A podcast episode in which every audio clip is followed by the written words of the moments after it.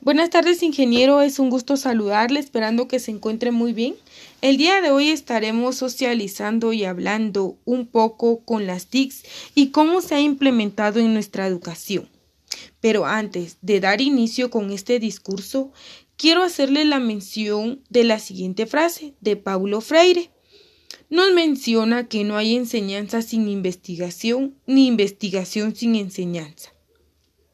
¿Qué nos quiere dar a entender esta frase? Quiere que en primer lugar nosotros busquemos más allá, conozcamos muchas cosas, debemos ser seres curiosos e indagadores y no conformarnos con lo que nos brinden nuestros docentes. Debemos ser personas que les guste cuestionar, siendo optimistas con los nuevos avances tecnológicos que tenemos a nuestro alcance.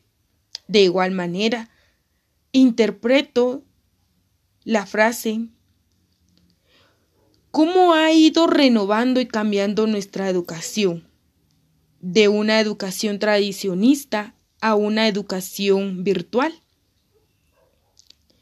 Y al transcurrir el tiempo sigue cambiando, como el docente anteriormente impartía sus clases presencialmente, teniendo contacto físico con sus estudiantes, intercambiando saberes dentro de un aula, impartiendo sus clases, escuchando risas, conviviendo y compartiendo en el recreo y realizando muchas actividades.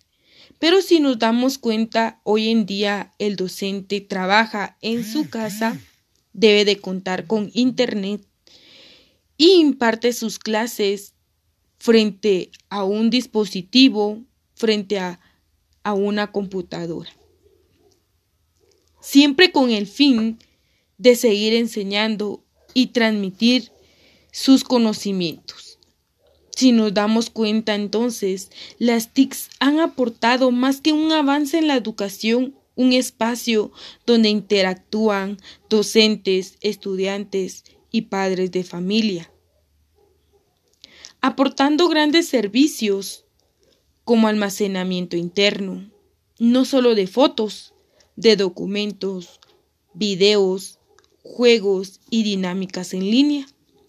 También nos proporcionan grandes cantidades de búsqueda para indagar, explorar y seguir aprendiendo, teniendo todo más accesible a nuestro alcance hoy en día, como libros digitales, y todo es más observable. Entonces, ¿cómo interpretamos que son las TICs? Sin lugar a duda, muchos y muchas lo definen de diferente manera, pero a mi parecer, opino que las TICs es un grupo de herramientas relacionadas con la transmisión, procesamiento y almacenamiento digitalizado de la información Hoy en día las nuevas generaciones están más que acostumbradas a estar cerca de un dispositivo o aparato electrónico. Podemos decir que las TICs en cierta magnitud nos han venido a beneficiar, pero en otros ámbitos han venido a desintegrar a una familia. El uso de las TICs no es malo, sin embargo debemos de darle un buen uso tomando en cuenta que tenemos diferentes ventajas, pero a la misma vez desventajas. Pero ¿cómo seguir innovando como educadores? ¿Cómo seguir transformando esas clases que sean dinámicas, activas y participativas? ¿Cómo influir en el estudiante ese entusiasmo de volver a regresar a clases? ¿Cómo transmitir en, en el estudiante nuevos saberes, nuevas estrategias de manera virtual. Pero sabemos que las actividades virtuales con los estudiantes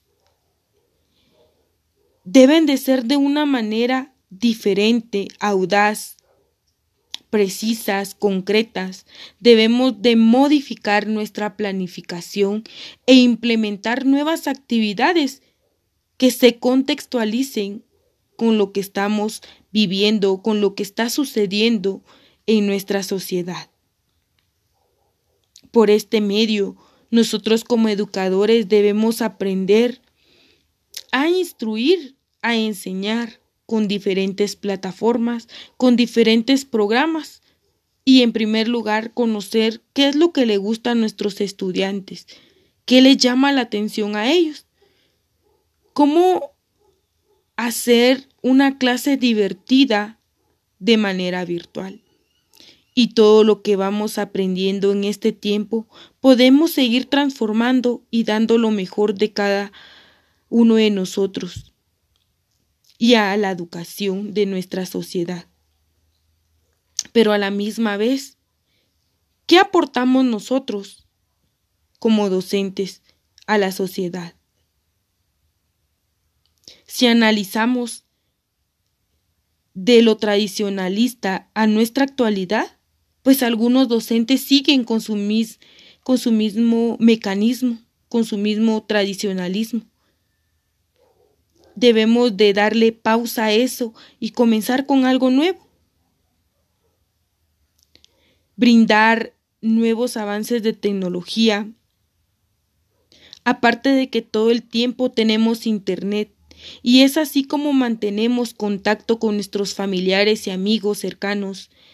Socializar de forma natural hoy en día es mucho menos común que hace 10 años pero hay que analizar hasta qué grado dejamos de convivir con los demás, que dejamos de notar su ausencia. También está la comodidad que genera los avances tecnológicos, ya que ahora en vez de ir a comprar el diario, uno simplemente lo ve en línea. Y esto deja mucho que pensar, mucho que analizar, pero sobre todo, ¿qué aporte le estamos brindando a nuestra educación? Recordemos que no se trata de cometer plagio, sino se trata de que ellos puedan comprender la información, que puedan entenderla a su manera. Entonces, como educadores, debemos de transformar nuestra educación digital utilizando diferentes plataformas y programas. Muchas gracias.